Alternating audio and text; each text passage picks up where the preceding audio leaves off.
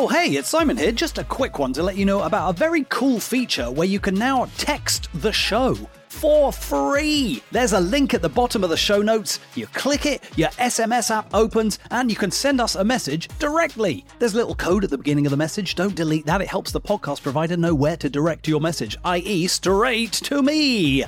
Don't worry, we don't see your number or any details, so we can't reply. We just see the area code so we know roughly where you're messaging from. Super cool. And again, free. So why not try it out during this episode? Let us know which episode you're listening to, or where you are, or what you liked, or join in with some banter, or make a bee pun, or recommend a movie, or tell me what snacks you're into. Anything that comes to mind. Like I said one more time, it's free. So shoot us a text, and I'll respond to my favourites on future episodes. Okay, let's get into it. Sifu taught us Kung Fu so that we could become good, righteous men. Now we all swore together that we would defend the weak. Computers are for nerds, but I can kill helicopters with a car. If we ever have to avenge anyone, we're in so much trouble.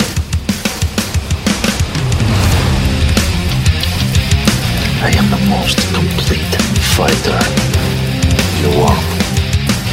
Yippee-ki-yay, motherfucker. You can call it the art of fighting without fighting. Stick around. Some motherfuckers are always trying to ice skate uphill. Dodge this.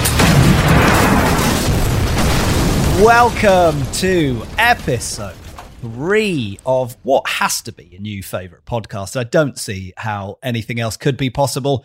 It's Dodge This, an action movie podcast. And my name is Simon Feilder. I'm a human man. I'm in Amsterdam and I love action movies. And I'm Matthew Highton. I am also a human man, uh, but I'm in London. But I also love action movies. Thank God. Otherwise, this whole thing would have fallen apart. I thought I'd do Um, it as a good bad sandwich. Thanks very much. And it's only taken to episode three for me to forget there is a time difference between us and turn up to the podcast one hour early. So you're welcome. Uh, if you're listening to this one hour early, I, I don't understand that sentence. Now, um, the year is still uh, 2021 as we record this, and it feels fitting that um, right at the end, it's only episode three, but the mighty hand of COVID has already karate chopped us in the neck. This episode was supposed to be uh, us getting very excited about Matrix Resurrections, which comes out today, the day we're recording, Yeah. Wednesday, the 22nd of December, worldwide release. However, Matthew Highton has been quarantined due to being near a person with COVID. And the Netherlands is on a countrywide lockdown, so all of the cinemas are closed. I'm quite sad about it, and now we both have to resist watching it at home until we're allowed in a cinema. It's it's brutal. It's three films I've been blocked from this week. I was going And Spider Man. Spider Man and West Side Story. I was going to go and watch. Oh, that would have been a, a West Side Story would be a nice counterpoint to the action stuff. Regular listeners are probably on tenterhooks um, about whether or not we've watched Tick Tick Boom yet. I can say I have watched it, and I really liked it. I can also say I watched it this week and I really liked it. Too much great. action though. Too much action. Too much action. Too yeah. much fighting. Got yeah. to tone that down. It didn't need. It didn't need that sword fight. If I'm It, being honest, it detracted from the musical. uh, was very great though, and that I mean, just you know, it just lets people know that we both have hearts. So that's lovely, isn't it? um, other than that, um, it's Christmas, so we're both very excited, uh, and so. In order to counter the um, disappointment of us not getting to see Matrix Resurrections, we've um, fast tracked another movie that we were going to watch later on uh, in the season, which is The Paper Tigers. Both very excited about that. And because it's the most wonderful time of the year, we've thrown in a little Christmas bonus. And we've both had a look at Die Hard. Because why wouldn't you? It's Christmas. and that's as deep into that argument as we go. But before we open up the Santa's sack, should I? I think I might stop with the sort of Christmas stuff. I like I like it to make everything really Christmassy, but I'm going to run out of sort of analogies for Christmas at some point. Let's head into Santa's grotto and find out what trailers he's brought us this week.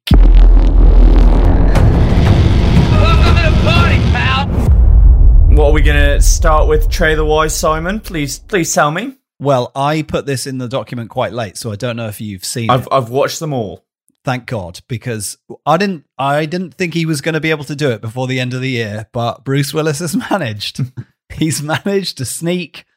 He I guess he had a day free at some point and he snuck in another movie appearance in American Siege. We we can't be sure though that it's not just an, a director's cut of one of the many other films That is he's- true. that has the exact same plot that he's in this year. It could just be a deleted scene from uh, one of the other seven movies that they've just recut to make it look like he's in this movie. This film, going off the trailer, should just be renamed Guns. I couldn't tell you what it's about. It, I, it definitely has people shooting guns at a house in it. I know that. It started feeling like it was going to be something very different, and then suddenly it's Bruce Willis, the town sheriff, who goes around to a guy's house who everyone likes in his town because he's been kidnapped for something. So they now are going to do a siege on the house by just shooting through a wooden house. Which I I'm I'm no bullet expert. There's a reason why Americans get hit worst by tornadoes, right? It's because Yeah. the wooden houses Yeah, there's a there's surely some sort of fable about building your house out of out of wood. yeah.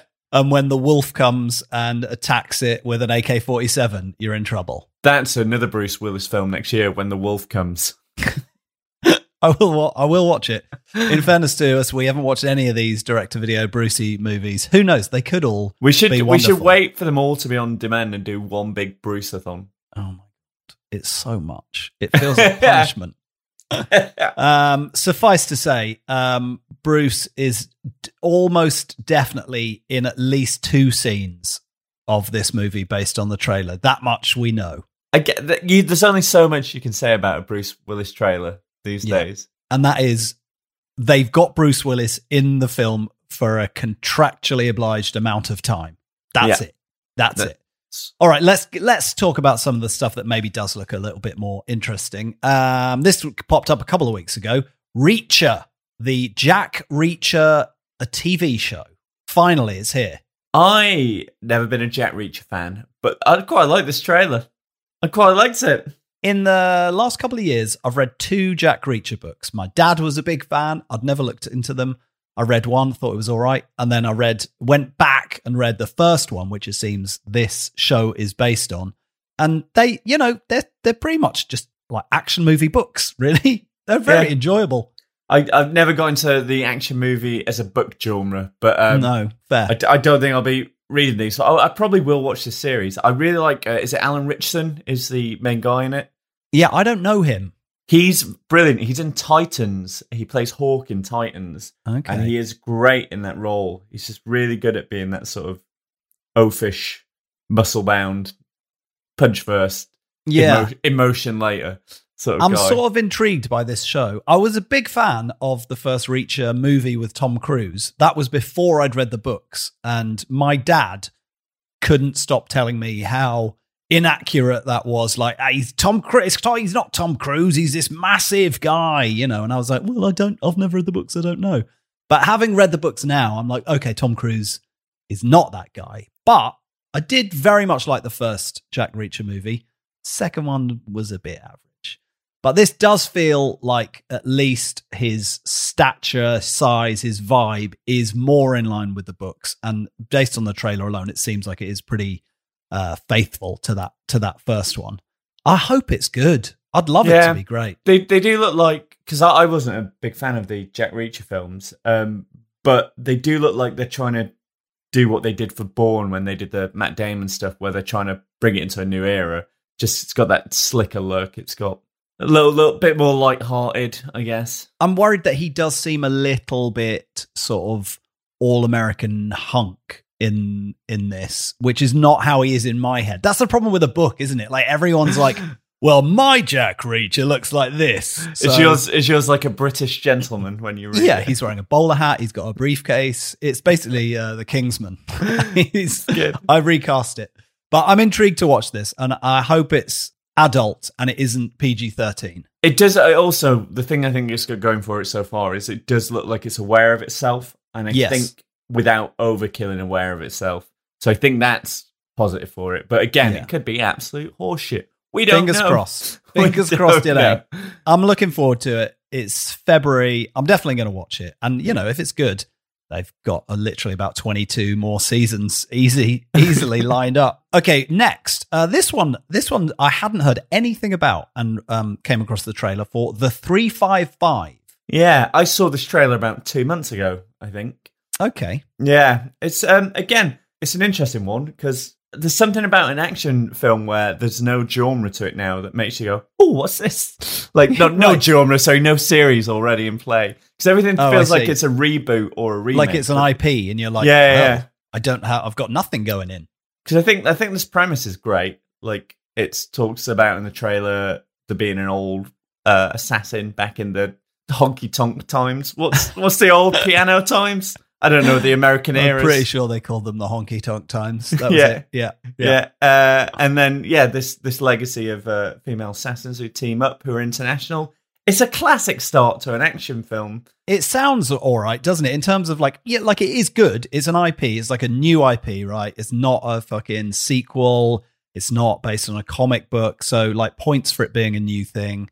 Uh, it's an all fit. It. I mean, I, I guess the easy shorthand is it's like a new Charlie's Angels, right? But Yeah. without the kind of like arch tone and comedy, like a sort of serious but slick load of hard women with all each a unique set of skills. To really date my references, it feels like uh, the S Club Juniors of S Club. I don't know what I'm going with there. Well, not even S Club, S Club Juniors. yeah, no, because Even S though they're all grown S, S Club would be the Charlie's Angels, Oh, I see. so they right, would be right, the, right. the I don't. It's the next generation. Yeah, yeah, yeah, yeah, I feel like we've done this a disservice. It looks like it could be interesting. I think, I think, I think it's going to be the the cast is very good. Good Uh, cast. yeah. Trailer is very slick, ticks all the boxes, which kind of gives you nothing, like in terms of like the That's what I was going to say. The direction, like I actually don't know who directed it, so I generally get the feeling with a film, if it doesn't give you too much of the film, it's probably going to be a good film. Whereas I think films that give you everything are like, this is all I've got. right, yeah, you've seen all the good stuff. Yeah. Whereas this is holding back. So I think, I think, I think it potentially could be be great. But yeah, we just we just don't know, do we? We just don't know. We'll see next year. Okay, I'm going to end. I've saved the best On the last. big one. because oh my god. This sort of blew up on uh, twitter this week in the in the sort of realms of I i'm going to call it action twitter because that's how it refers to itself like a group of probably just about 20 people who are like really balls deep into action cinema and surface this kind of incredible stuff. And it is a world that i know nothing about but i'm i'm getting into as soon as possible and that is bollywood indian telugu cinema the trailer is for RRR, which I didn't write down what it stands for. Really raucous. Raction. yeah. So this is basically like an uber action drama epic from a well-known uh, Indian director who has made like a few of these sort of huge big budget things in the past and I mean I I'd seen a, a bit of this before but the full trailer is oh my it just blew my mind. it's incredible. It's absolutely incredible. It's got um, Please tell me everything you felt while watching this trailer, Matthew. I couldn't keep up with this trailer. I felt like, do you know what it felt like? It felt like watching Kung Fury for the first time. There's so much going on to it, and it's so like obscenely in your face, unrealistic. But yet it somehow feels like, oh yeah, maybe it is grounded. Like it's, I think I think there is no danger of it being grounded. but you know what I mean? Like it feels like it's got its own laws, its own rhythms to it. Like Yes. in terms of they have thought this through. I mean, there's a bit where um very Kung Fury style where he just with his foot flips a, a motorbike over, which Oh is very God. much like the uh, police car in that early Kung Fury tray. Yeah. But I mean, there's so much going on. It looks like a trillion dollars. Yeah, It it's like every single rupee of the budget is on screen. It looks insane. It's like a movie from like the 1930s if it had all of today's technology. Like heroes, you know, like movie stars doing movie star stuff. Yeah. There's a there's a there's a I think it's about two seconds long. Um, so the thing I'll give this trailer, and I assume this film is, they take a premise and they take it to the extreme. So there's a bit with a train where it looks like there's a big train explosion, and then they're swinging off a bridge, grabbing hands. But then there's a quick shot where a train's on fire underwater, and two people are walking towards each other on the bed of the water trying to fight. And that was when I was like, I'm on board. There's absolutely no way I'm never wa- watching this film. It it was so good, so good. I'm watching this the day it comes out. I, d- I suspect, and this is something having not really delved into the sort of uh, Indian subcontinent cinematic universe, as it shall never again be known.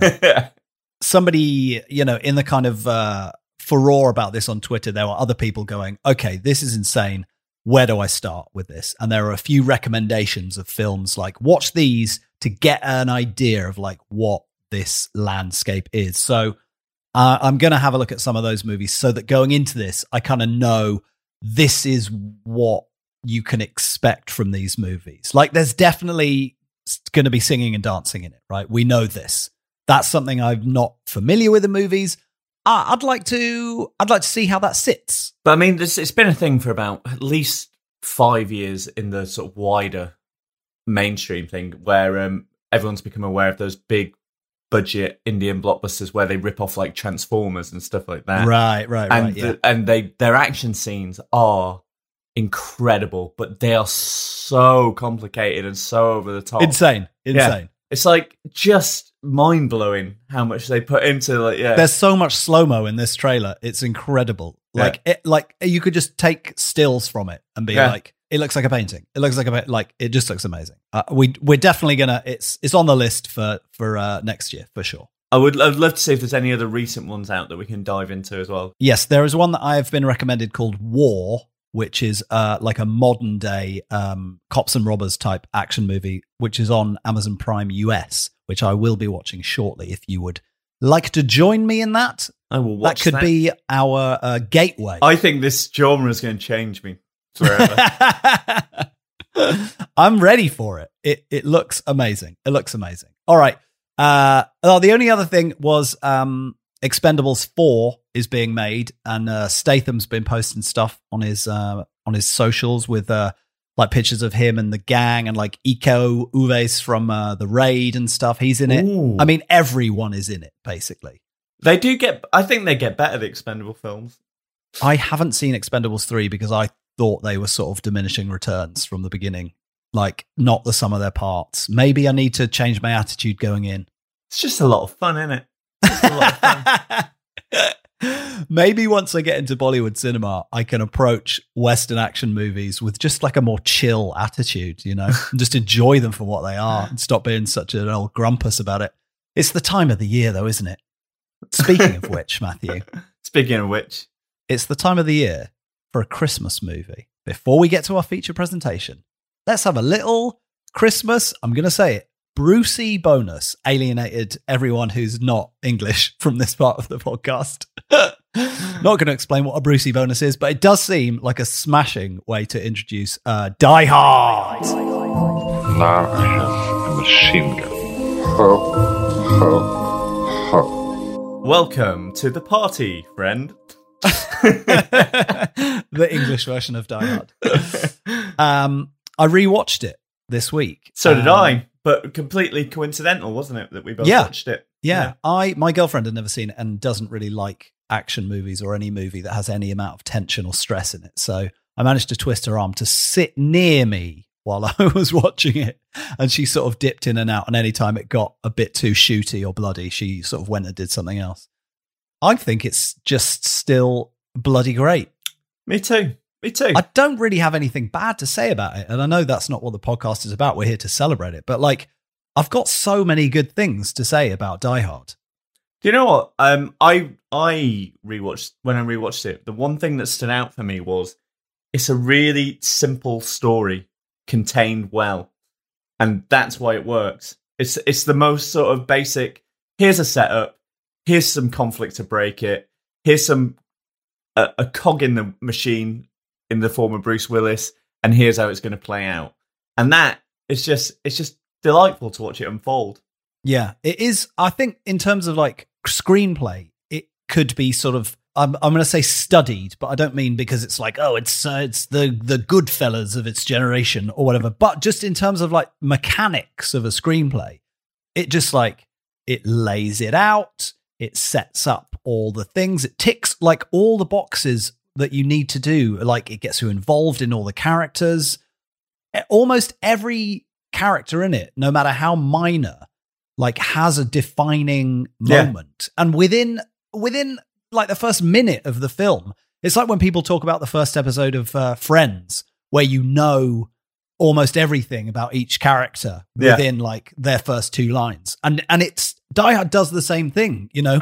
He's on the plane. You see he's a gun he has a gun. He says he's a cop. He's got a thing for his wife. Like he says something that suggests their relationships is on the rocks. You get so much info so succinctly.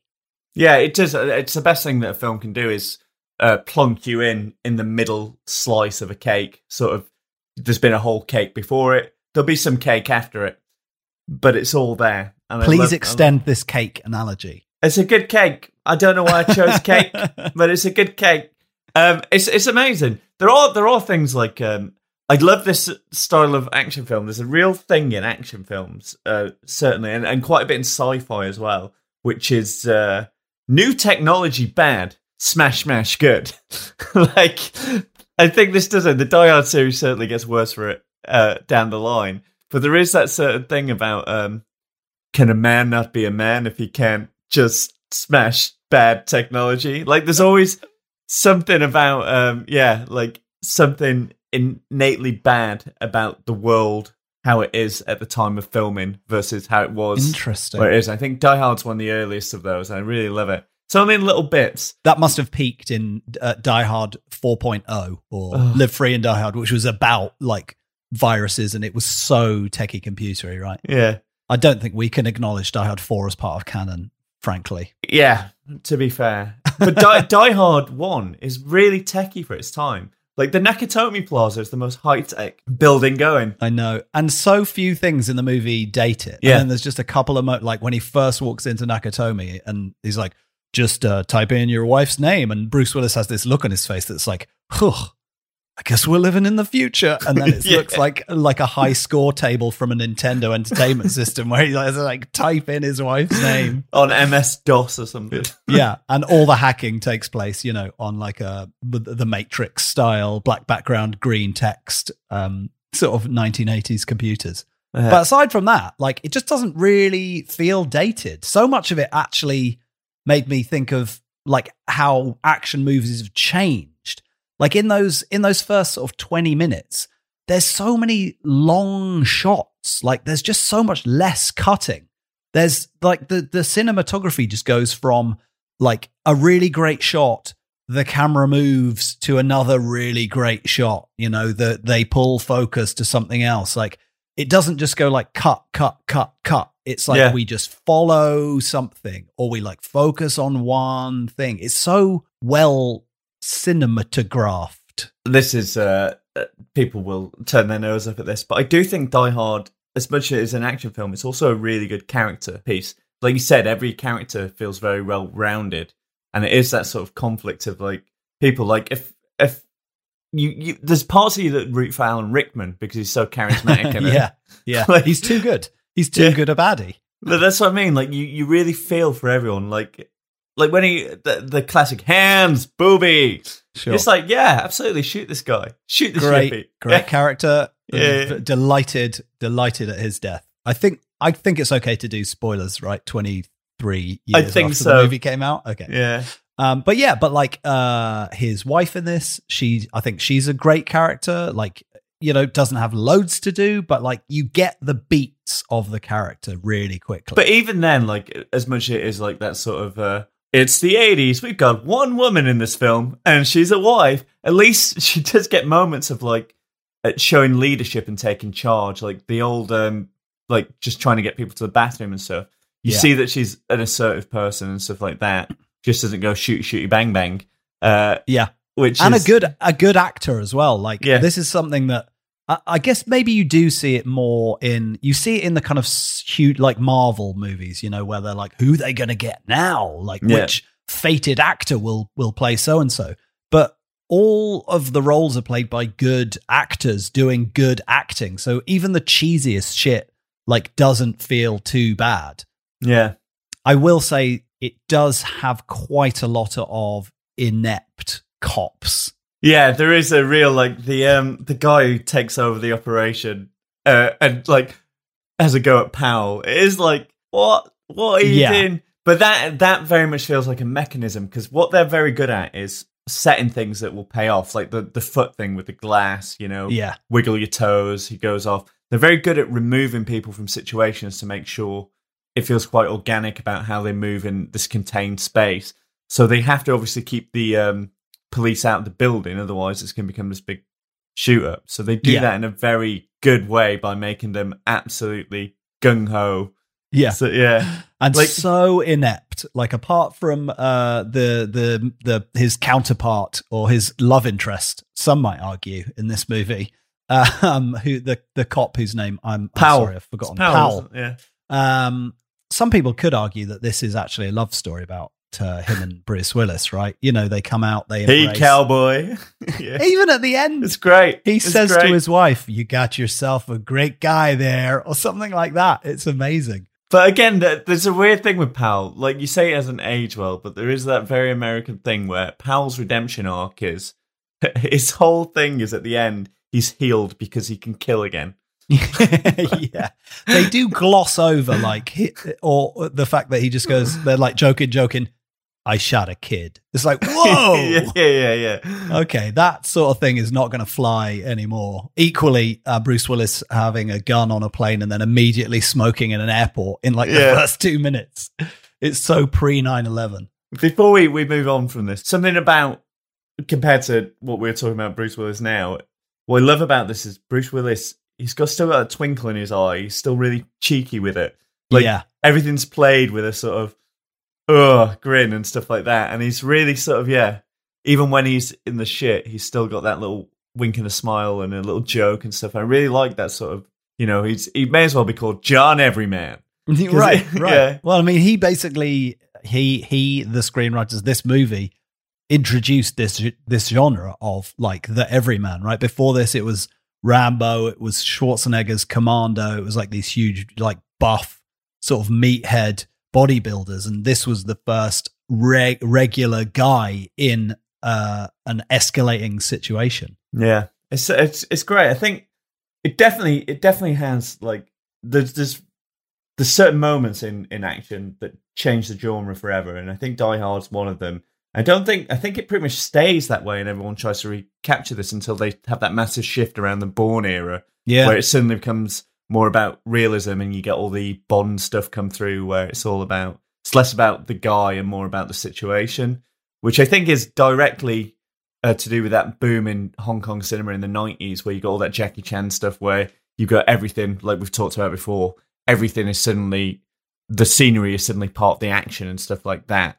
So the, the set pieces suddenly become, how would this person react in this thing? and yeah, stuff like that, and it becomes more gritty and realistic. But from about Die Hard through till then, there is that sort of it does. You watch action just get glossier and glossier for a while. You come out of that sort of Schwarzenegger era, um, which it, it- there is an end of an era. That sort of um, what they call the um, the cafes they all bought, the Hollywood uh, Planet Hollywood. Planet Hollywood. There is there is definitely a, a golden era of action. I think it is that Planet Hollywood era. I think Yeah. they sort of perfected an action genre that can't exist anymore because Right. you know, in, in a very cheesy, for good reasons as well. Men can't be that sort of men anymore. Like we've evolved beyond it, but there is this golden era of yes, what I like to call smashy, smashy, bang, bang. the cave, the caveman Yeah, action movie. and it's always really simple simple stories like commando like you mentioned like how can we how can we create a story where this hulk of a man just gets to kill 200 people. exactly oh they take his daughter great Sure. How are we going to represent what he is at the beginning he's going to come out shirtless carrying a log okay we understand everything we need to know about that character well, Die Hard at least like opened up the window to like what new settings can we have for action movies. And then every movie for the next 10 years was Die Hard on a Die Hard inner, you know, Die Hard on a bus, Die Hard on Yeah. a boat, Die Hard on a train. But weirdly, famously, um, isn't I know Die Hard three certainly isn't. But I think Die Hard two wasn't as well. The scripts of Die Hard two and three weren't supposed to be Die Hard films. They Right. just loved the character of John McClane and retrofitted. Yeah, definitely the third one. Yeah, that was a Lethal Weapon script, I think, originally. I think it was a movie called Simon Says. I don't know what who wrote it or what it was for. That's that's a true story because he's called is the character's called Simon, right? The uh, Jeremy Irons character is called Simon. Oh, so they retrofitted it. I've not watched Vengeance for years. it irked me at the time because I was such a big fan of the first two, and it makes sense now that like he can't just be in another confined space. Like Yeah, we yeah, just have to put the character somewhere else. But I always felt like it's not a real Die Hard movie if it's just him running around New York and now he's got like a sidekick partner sort of character. I think I need to revisit it because people Yeah. people do like it. it's it's the second best Die Hard film. Interesting. Yeah. Over Die Hard 2, you think? I think I'm not a massive fan of Die Hard two. It's got its moments. I saw Die Hard 2 in the cinema. That has aged me. did, you, did they I have gas gas lamps stuff? yeah, there was an intermission and uh, someone uh, came around with uh, sweets and stuff. Maybe I need to go back and watch Die Hard 2 now, having Yeah. just watched the first one, and then I'll watch Vengeance, and then maybe I'll change my tune and stop being such a Christmas grumpus about it. I want to. I want to hear when you you've watched it in, in future episodes. I think we all want to know what you think of. Whatever happens, I will stop watching Die Hard movies after Die Hard with a Vengeance. There was a great thing where um, Google this. A guy took out an ad in the Hollywood Reporter, uh, which was he paid for a whole page. I think it was, and it was just his pitch for a new Die Hard movie because he wanted to reinvent Die Hard. I And- vaguely remember that. Yeah. The, I thought the was brilliant. It was um, to do with Die Hard 1. John McClane had gone to prison for his actions at the Nakatomi Plaza years later. So he'd been like held out of court and stuff. So he was in prison. And whilst he was in prison, some uh, big criminal uh, was plotting something huge. So the prison basically turns into a riot. And this It's Die pris- Hard in a prison. it's Die Hard in a prison. This prison's I'm trying to get out, so they the police can't get in because it's in lockdown. But they have one guy on the inside, John McClane, and I thought it was the best place to put an old John McClane. Um, That is actually uh, Yeah. that is actually a pretty good pitch. I'm open to it. instead of oh, computers are for nerds, but I can kill helicopters with a car. Yeah, I didn't hate Die Hard 4, I but did. um, I have not watched Die Hard 5, and I suspect it will remain that way. All right, I think we can both agree um, Die Hard is one of the best action films of all time. yeah, sold. And case closed. With that in mind, um, that was like uh, I suppose it's like a double bill, isn't it? It is Yeah. like the the old days movies where you could watch two movies in one sitting. I don't know. That's never happened. In my You, lifetime, you can still apparently it was a thing. You, you could still do that. Impossible. All right, in that case, let's uh let's go past all the tinsel and the Christmas trees and lights because I'm because I'm still making this podcast really topical for no reason. Let's head into uh the uh, main screen for a feature presentation.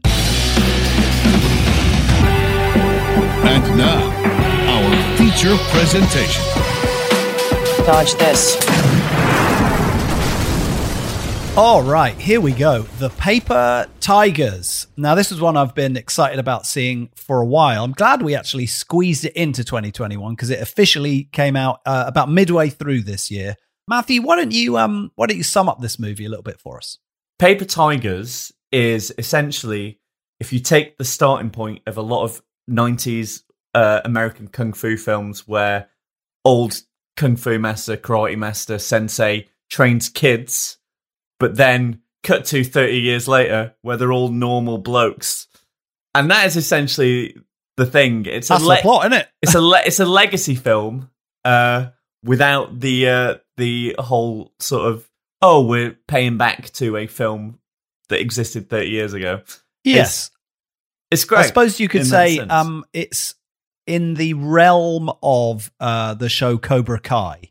That it was I was going to talk about this uh, later and we will get into that because yeah it is uh, Cobra Kai without all the nostalgia wrapped up and uh, done in about oh 100 minutes. Yeah, that's it. It's three kung fu masters who were absolute ninjas when they were in their 20s, now in their 40s, forced to dig deep and see if they still have those kung fu skills. Yeah. It's weird because it's definitely an action comedy.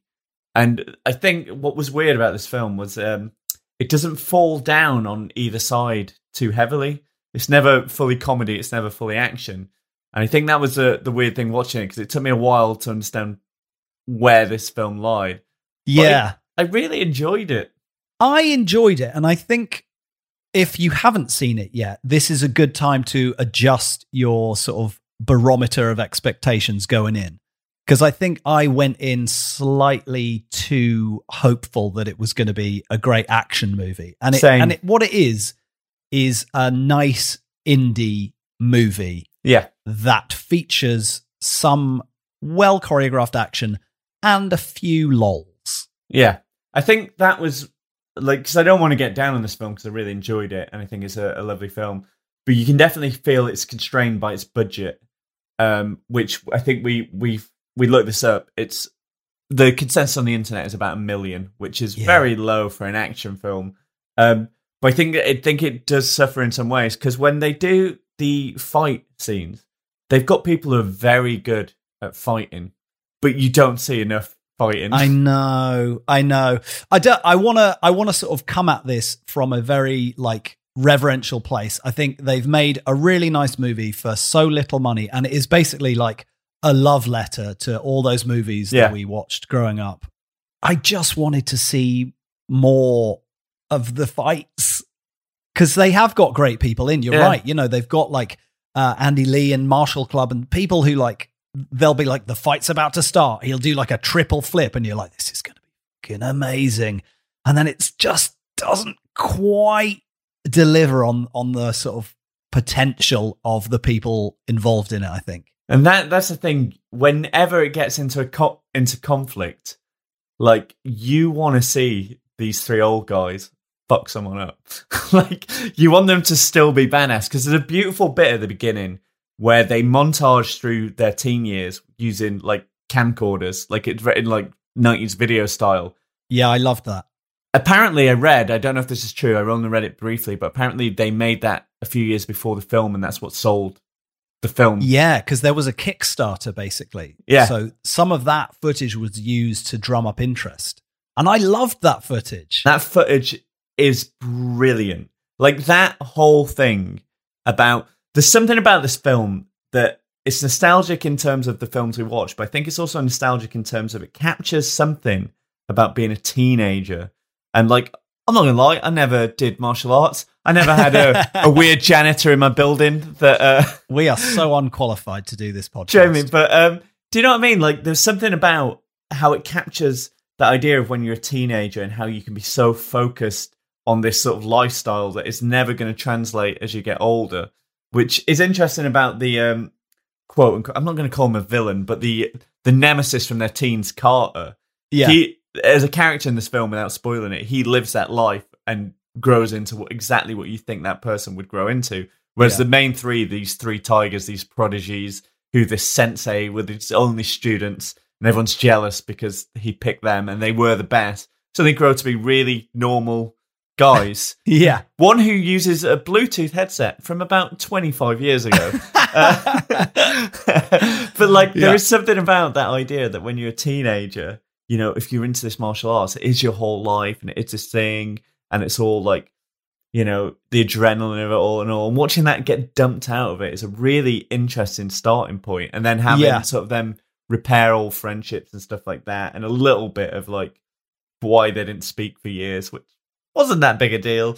No, Um, it was sort of touched on, but it does reflect so well that, uh, you know, when you're a teenager, in your early 20s, you're like, I am going to do martial arts for my whole life. And you can kind of translate that to like whatever we were both doing in our in our early 20s. And maybe we are part of that 1% that is still clinging on somehow to like Oh. doing that dumb shit that we were doing. in an awful middle bit where I'm uh, I'm too old for a janitor to take me on. But I'm, I'm Yeah. too young to teach a kid. We're basically stuck doing this sort of like hashtag creative life shit for the rest of our lives, mainly because we're not qualified to do anything else. Yeah, yeah, yeah. That we don't even have martial arts to fall back on. Like if our, I don't know who our sensei is, but if we ever have to avenge anyone, we're in so much trouble. I mean, if we do, mine's going to be a, a few tweets and a sternly worded letter. oh, we are going to rib that guy on social media. Um, but yeah, but it is reflective of that, like, you know, just middle agedness that these guys who are absolute uh, hard asses in their 20s have grown up to be dads working in middle management and driving estate Yeah. cars, etc. Which, circling back to Cobra Kai, is exactly what Cobra Kai became. And I think, unfortunately for this film, it's probably suffered because it probably was in production before Cobra Kai got big. And Cobra Kai does that so well. Like, I am a huge Cobra Kai fan. I think that whole show is so balanced as a sort of love letter to what it was, as a new thing, as a sort of bridge between the generation now and the generation then.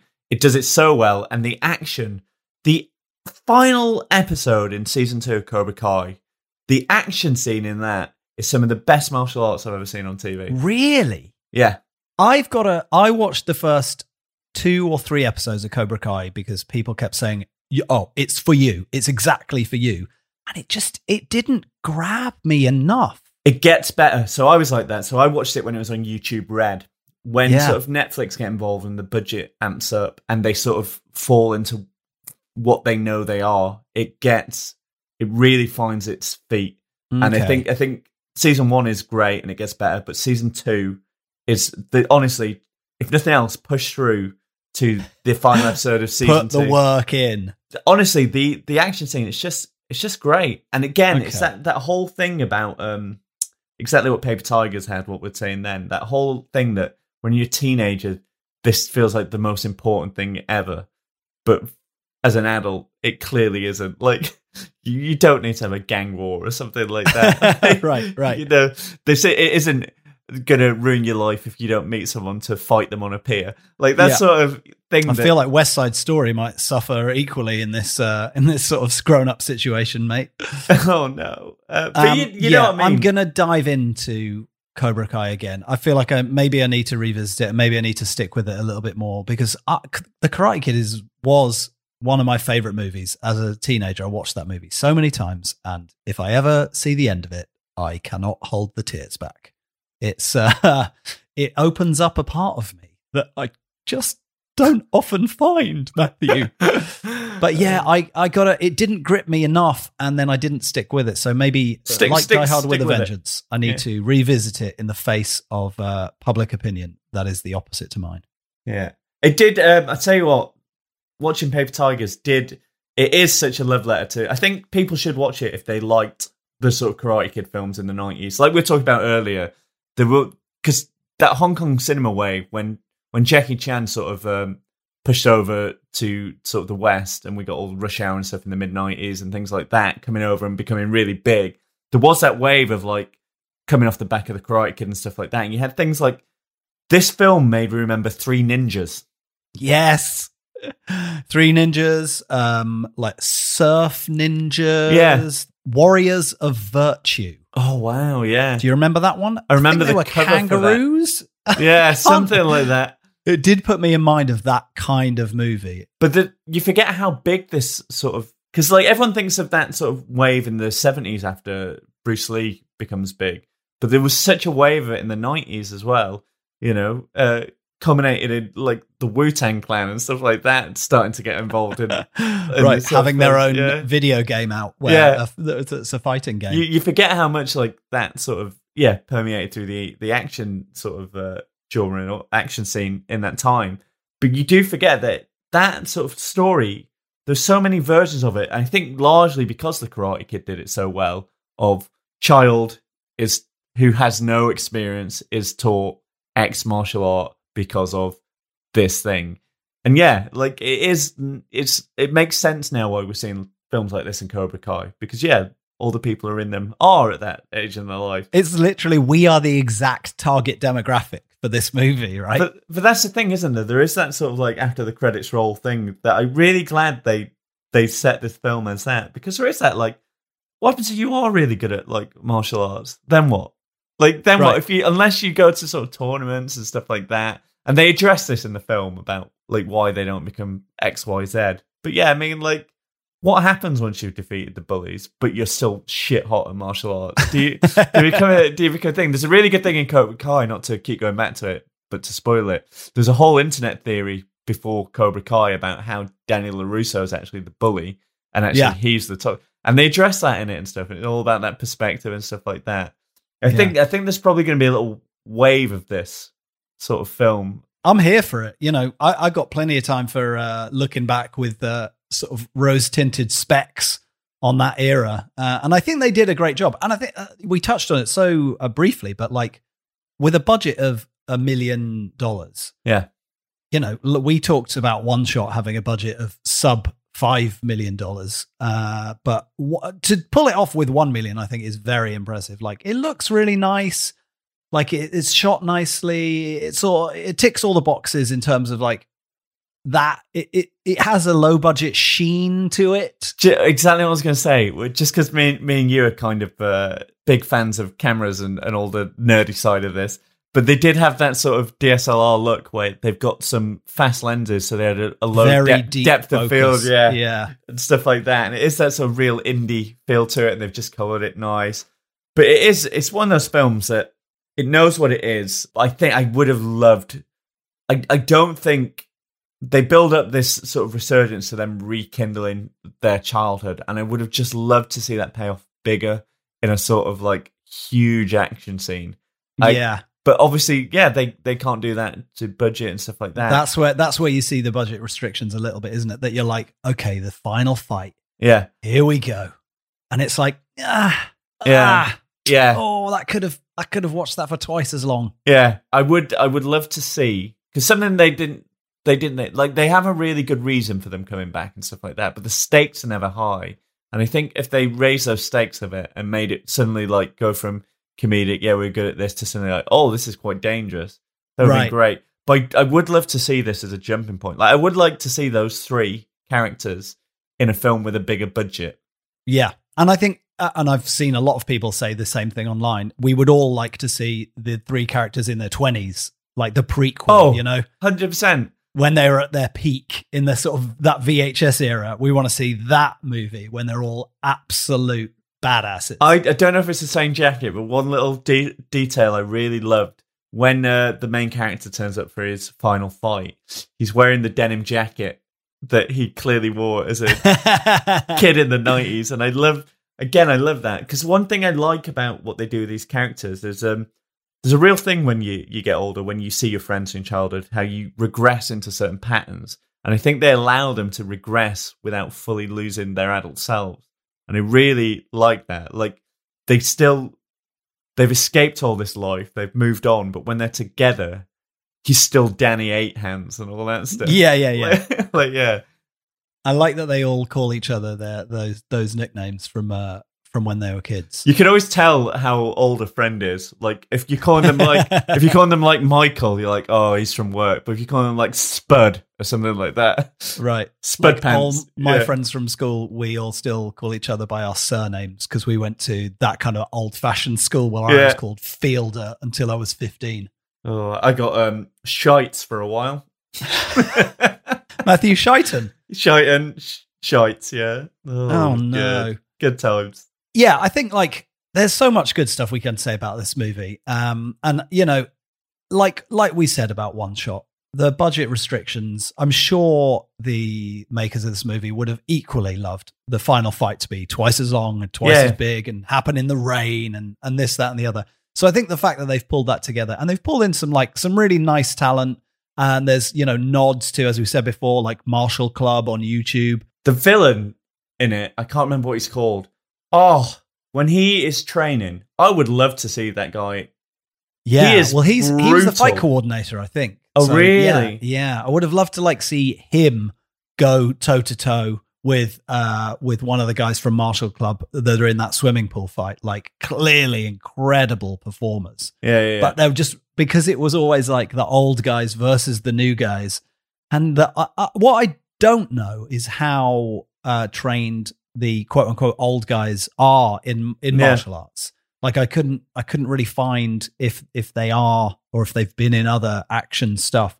I saw that um, Mykel Shannon Jenkins was in one of the Undisputed movies, the Scott Adkins um, Your fave? quadrilogy that we've touched upon before. But I don't know what he played or if he was in a big fight because he doesn't really sort of get to unleash much apart from like a couple of uh, sort of locks and holds from um, from his what do you call it uh, MMA type business. Yeah. Here's here's my uh sorry, I, I drifted off there. I've got a pitch for Paper Tigers too.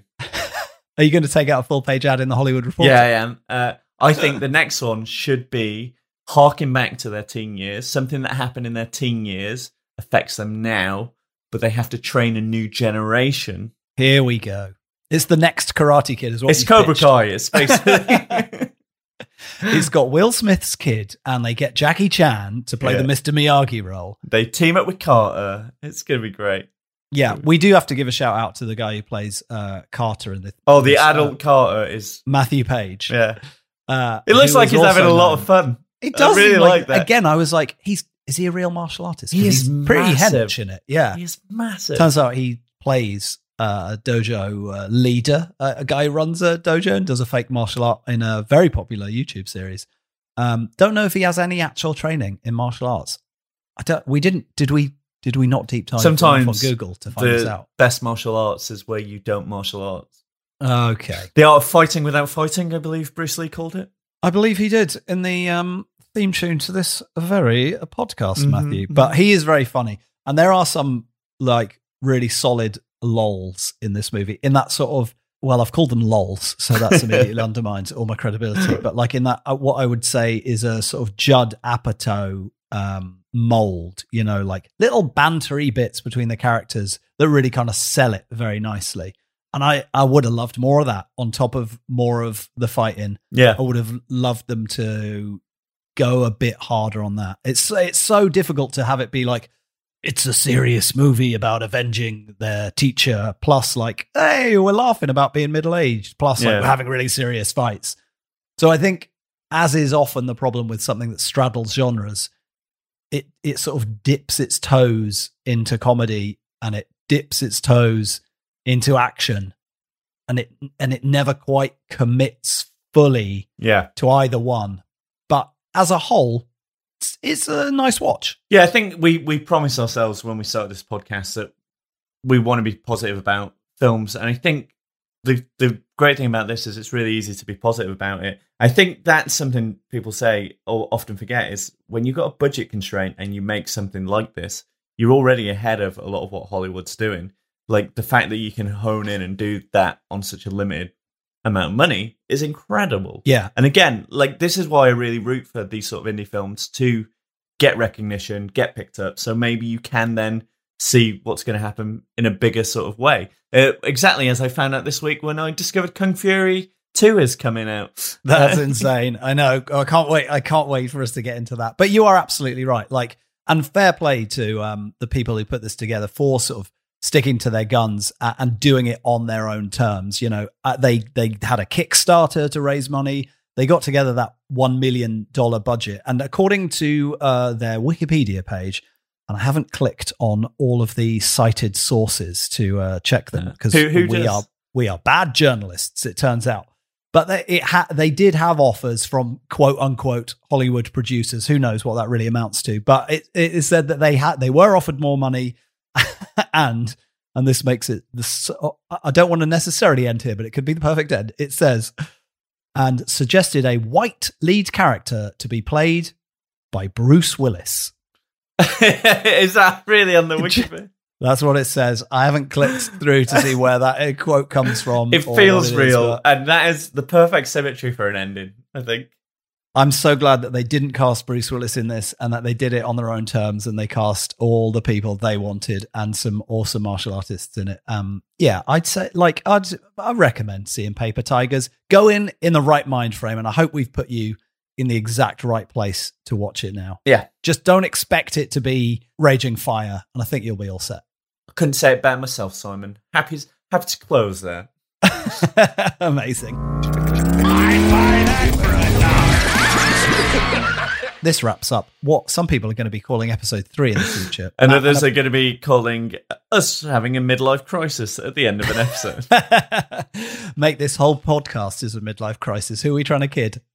They say um, that you uh, the one of the toughest hurdles uh, in a making a podcast is making it to episode seven. So we've actually got quite a long way to go, but we've done episode three. We've got to episode three, and I think uh, so far where they've been on time. They're every two weeks. I don't know what it says in your podcast player. Hopefully, we'll be able to see The Matrix before the next two or Oh. three. Yeah. I want I want to see it in the cinema, but it's going to be so hard to like see all of the stuff across all social media from everyone who's had access to a cinema or has watched it at home. We got to wrap it up, Simon. I know. Okay, you can um, tell us your thoughts about uh, the new Matrix, or your thoughts about this show, or any of the movies that we've covered so far. You can find Matt on Twitter at uh, Matthew Highton. Matt Titan. God damn it. I'll work it out by episode seven uh, and all the other socials. I'm at Simon Feilder. I feel like we should say, um, if you've enjoyed this podcast, please rate it and review it. But after the podcast, a little thing plays where I say that. So probably don't need to Double say it. double thing. Um, yeah, just have a lovely old time, or whatever time of year you're listening to this podcast. and also, if you do go out and watch a film because you saw us mention it, please let us know because that would be the greatest honor. Yeah, hundred percent. Actually, I would love people to um, let us know if they've discovered these films because of the podcast. I mean, that is literally the idea Yeah. of the podcast. All right, well, we've witted on long enough. Um, we will see you in two weeks' time. Enjoy whatever time of the year that it is. I hope your requisite festive season was good. End sting. See you next time. Bye.